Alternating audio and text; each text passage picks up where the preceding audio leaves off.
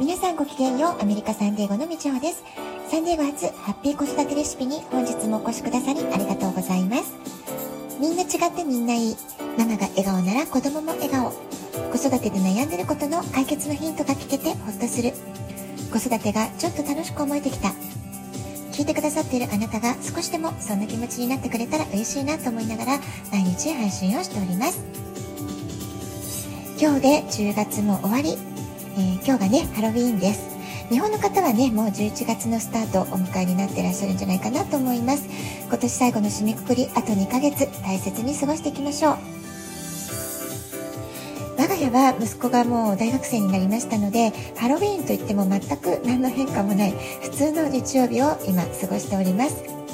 毎週日曜の朝は息子が陸上のトレーニングに出かけるので7時半ごろ家を出て息子を送った後私は1時間ほどビーチウォーキングに出かけます。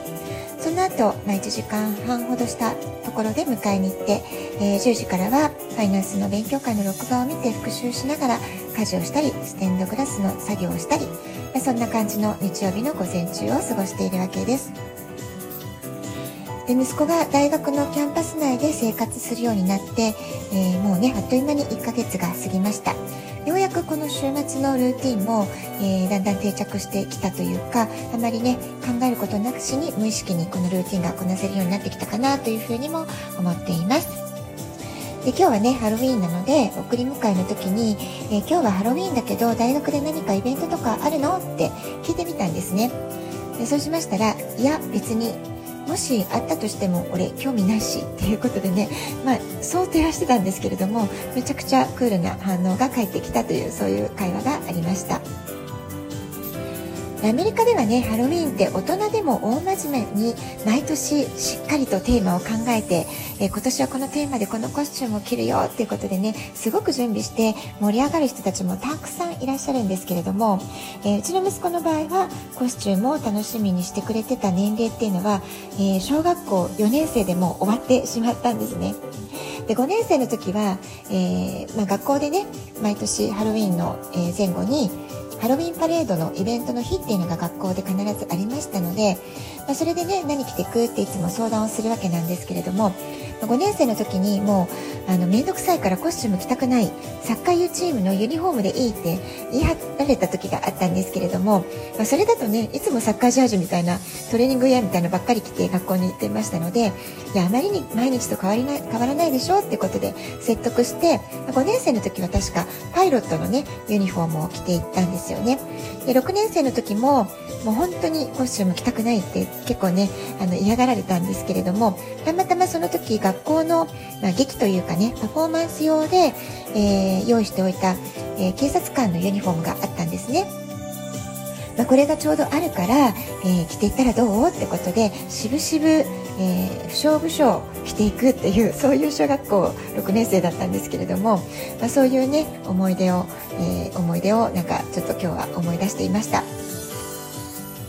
でもっとね小さい頃はピーターパンの衣装をね嬉しがって着たりとか、えー、機関車トーマスのコスチューム着たいということでねご機嫌でトリックアートトリートに出かけていた可愛い時期もあったんですけれども、まあ、うちの場合は本当に小学校4年生でその楽しい楽しみにするっていうのはね終わってしまったのでちょっとね寂しい感じがしました。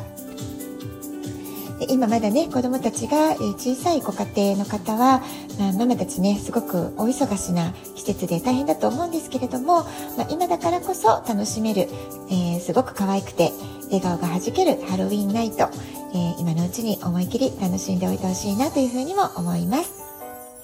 で、女の子の場合はね、中学生、高校生になっても、そういうコスプレ、仮装するのがすごく好きな、えー、個性を持ってる女の子の場合は、コスプレを楽しんだりとか、思い切りね、なりきりメイクを楽しんだり、えー、ハロウィンをすごく楽しみにしてる子供たち、まだまだね、えー、いると思う、思うんですよね。まあそういったお子さんがいらっしゃる方の場合は、結構中学校、高校まで楽しめるんじゃないかなって思います。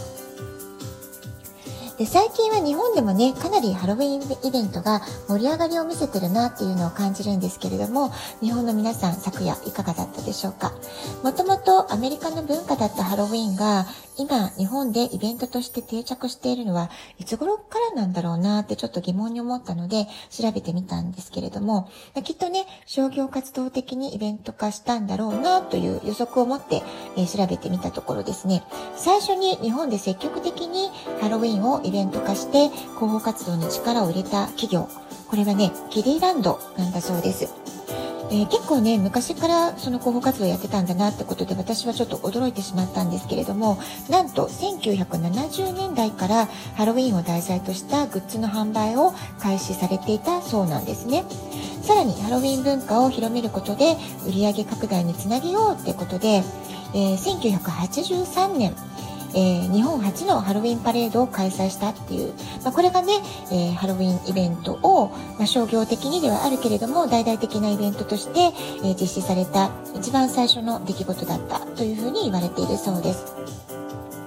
で、さらにね、日本で今のようにハロウィンの認知度がぐーんと上がったのは、やはりね、東京ディズニーランドのハロウィンイベントによるものだったそうなんですね。やはりね、ここでディズニーの影響力の大きさっていうものを感じる歴史があるわけです。で、もともとハロウィンの発祥っていうのは2000年以上も昔に遡ります。ヨーロッパの古代ケルト人が行っていた、えー、祭礼サウィーンっていうものがね、え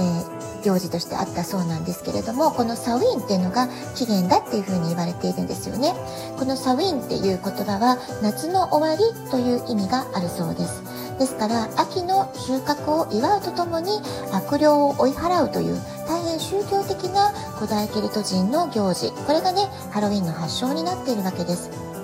ケルトの暦では10月31日は1年の終わりの日という定義なんですよね。現世と来世を分ける境界が弱まる時そして死者の魂が家族のもとへ戻ってくる日として信じられていた、まあ、そういうね経緯があります。まあ、こう考えるとね秋の恵みへの感謝祭と、えー、日本のね8月のお盆のような、まあ、そういう意味合いがセットになった、えー、祭典ということが言えるんじゃないでしょうか。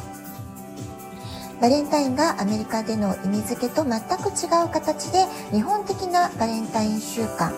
女の子から男性にね、えー、チョコレートを渡すっていうのはねもう日本独特なんですねアメリカは全く違いますのでね、えー、非常に日本独自の発展をしてるっていうバレンタインになってると思うんですけれどもきっとねハロウィンイベントもアメリカの文化を輸入して、えー、これから日本オリジナルな部分追加されて広がっていくのかもしれないなというふうに感じています。日本でのハロウィンイベントどんな感じだったかまた教えていただけると嬉しいです。小さい子供たちにとってはコスチュームを着ることもトリックアトリートといって近所のお家を回ってみたりショッピングモールを回ってみたりすること自体が、ますごくねドキドキワクワクする楽しいイベントなんじゃないかなと思います。で日頃ね夜暗くなってからお出かけすることがない、えー、小さい子供たちにとっては、えー、夜ねえー、みんなでお出かけをするっていうのも、えー、ワクワクする。そんなね印象があるんじゃないかなと思います。くれぐれも甘いものの食べ過ぎには注意して楽し楽しいハロウィンナイトをお過ごしください。ラジオトークアプリインストールしておくとスマホからいつでも簡単に聞けます。あなたからのお便りもお待ちしております。では今日はこの辺で今日も素敵なお時間をお過ごしください。ごきげんよう、みちほでした。さようなら。